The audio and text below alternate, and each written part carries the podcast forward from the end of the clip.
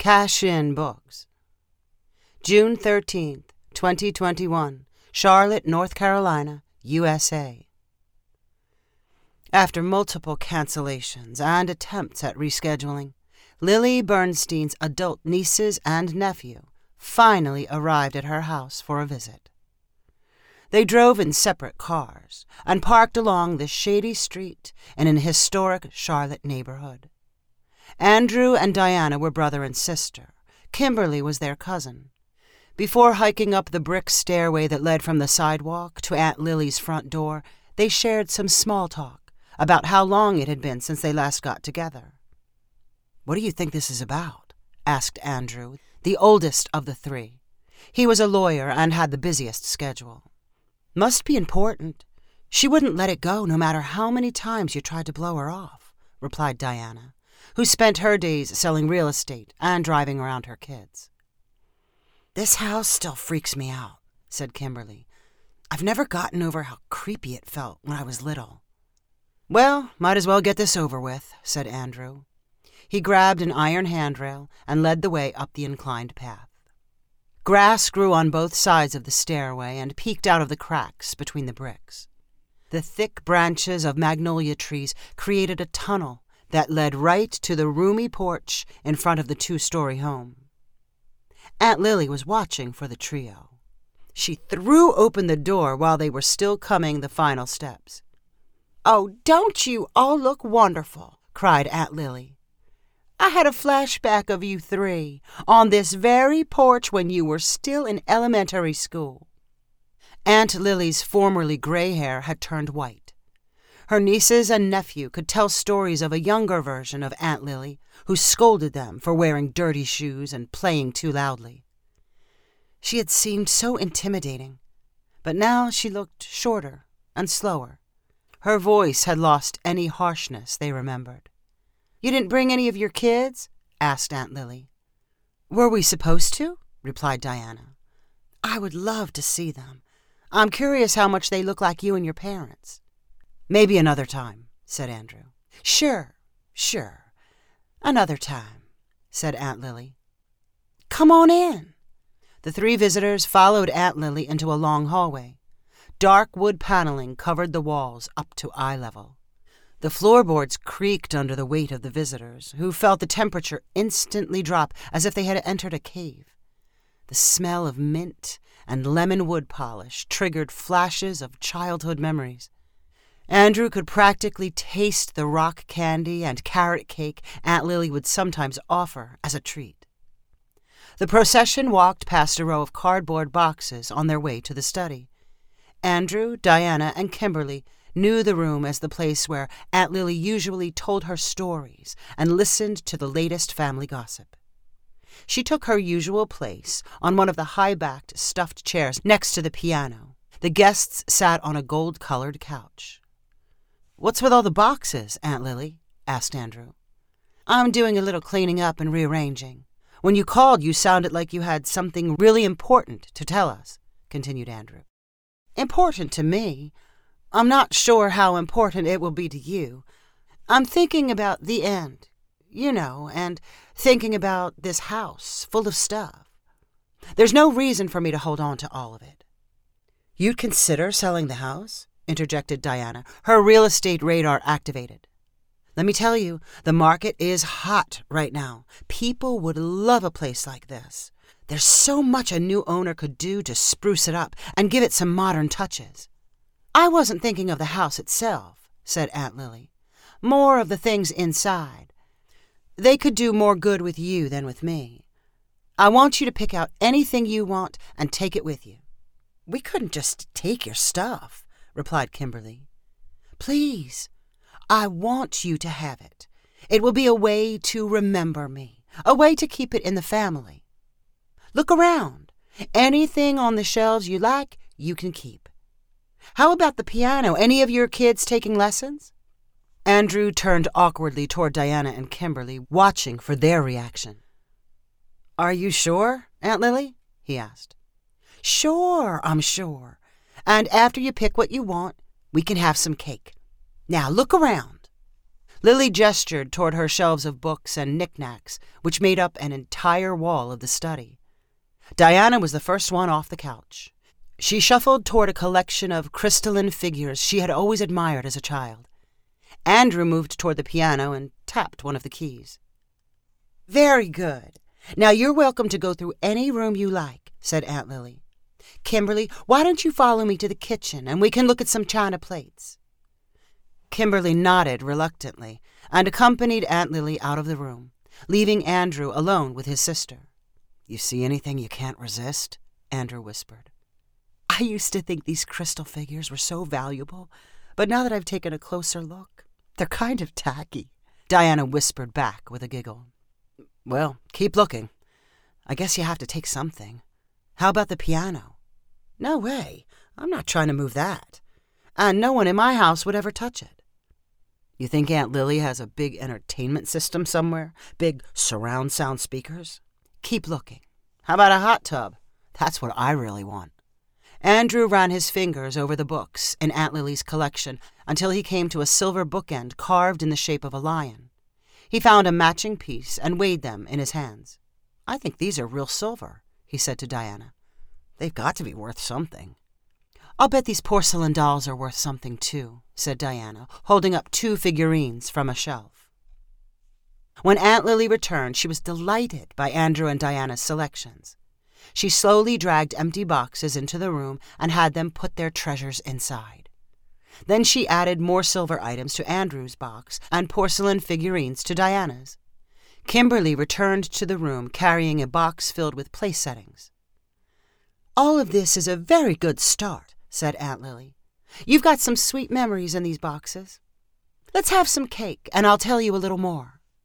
Everyone strolled into the kitchen, where pieces of carrot cake were arranged on a counter. As her nieces and nephew ate delicately, Aunt Lily recounted where she had purchased the items now in their boxes. I also have some clothes, blankets, and tablecloths I want each of you to take. I divided them up as best I could, said Aunt Lily. I've got all of that stuff I need, said Diana. These are high quality and expensive, replied Aunt Lily.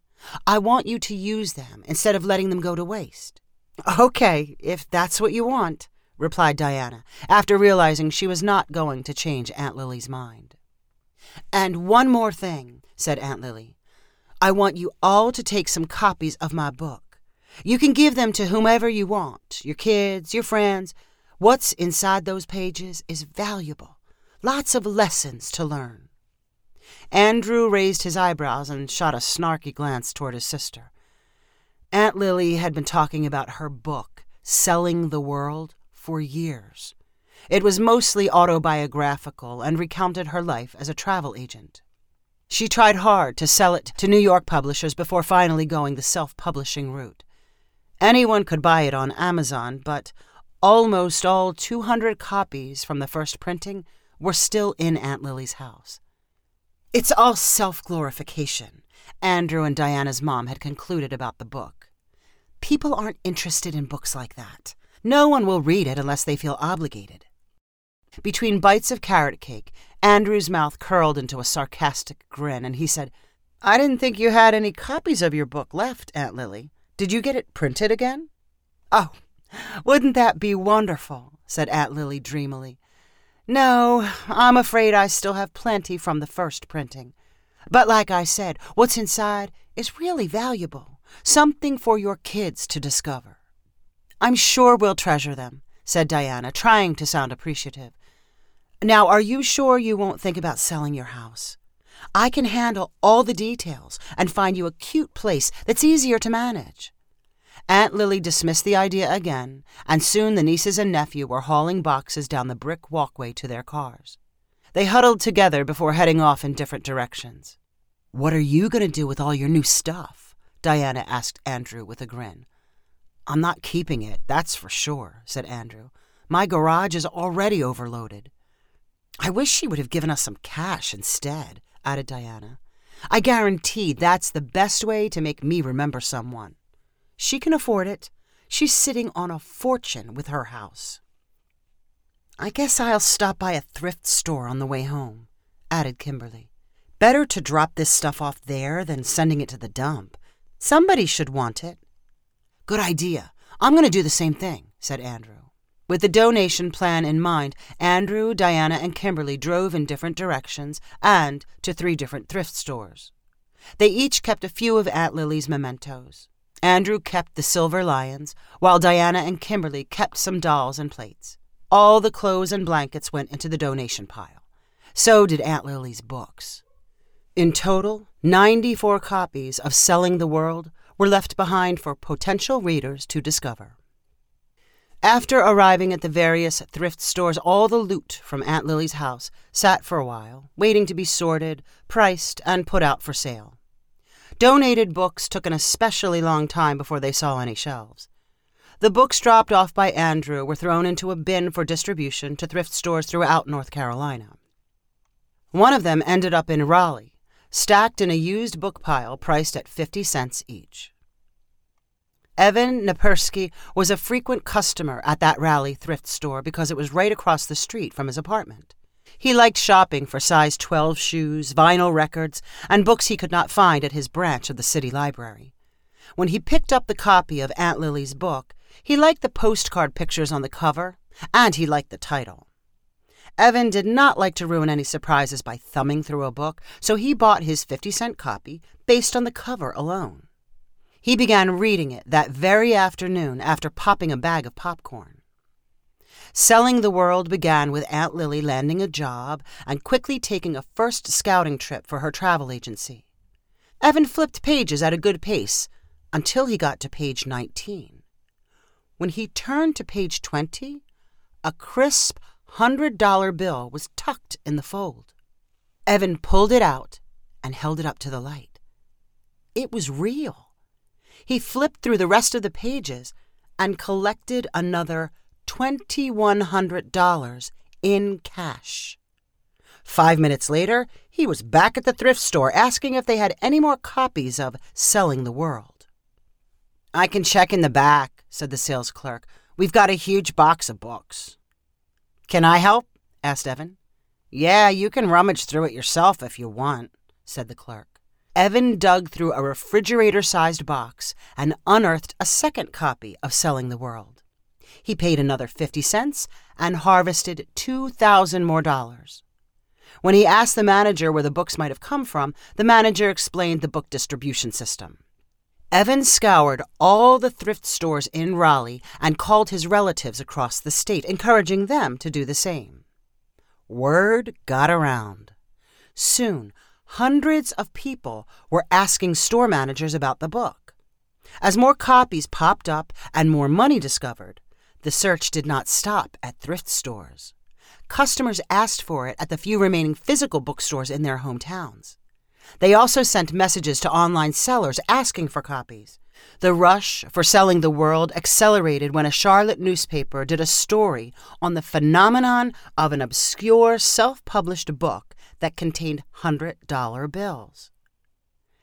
Andrew was the first of Aunt Lily's relatives to read the Charlotte news story.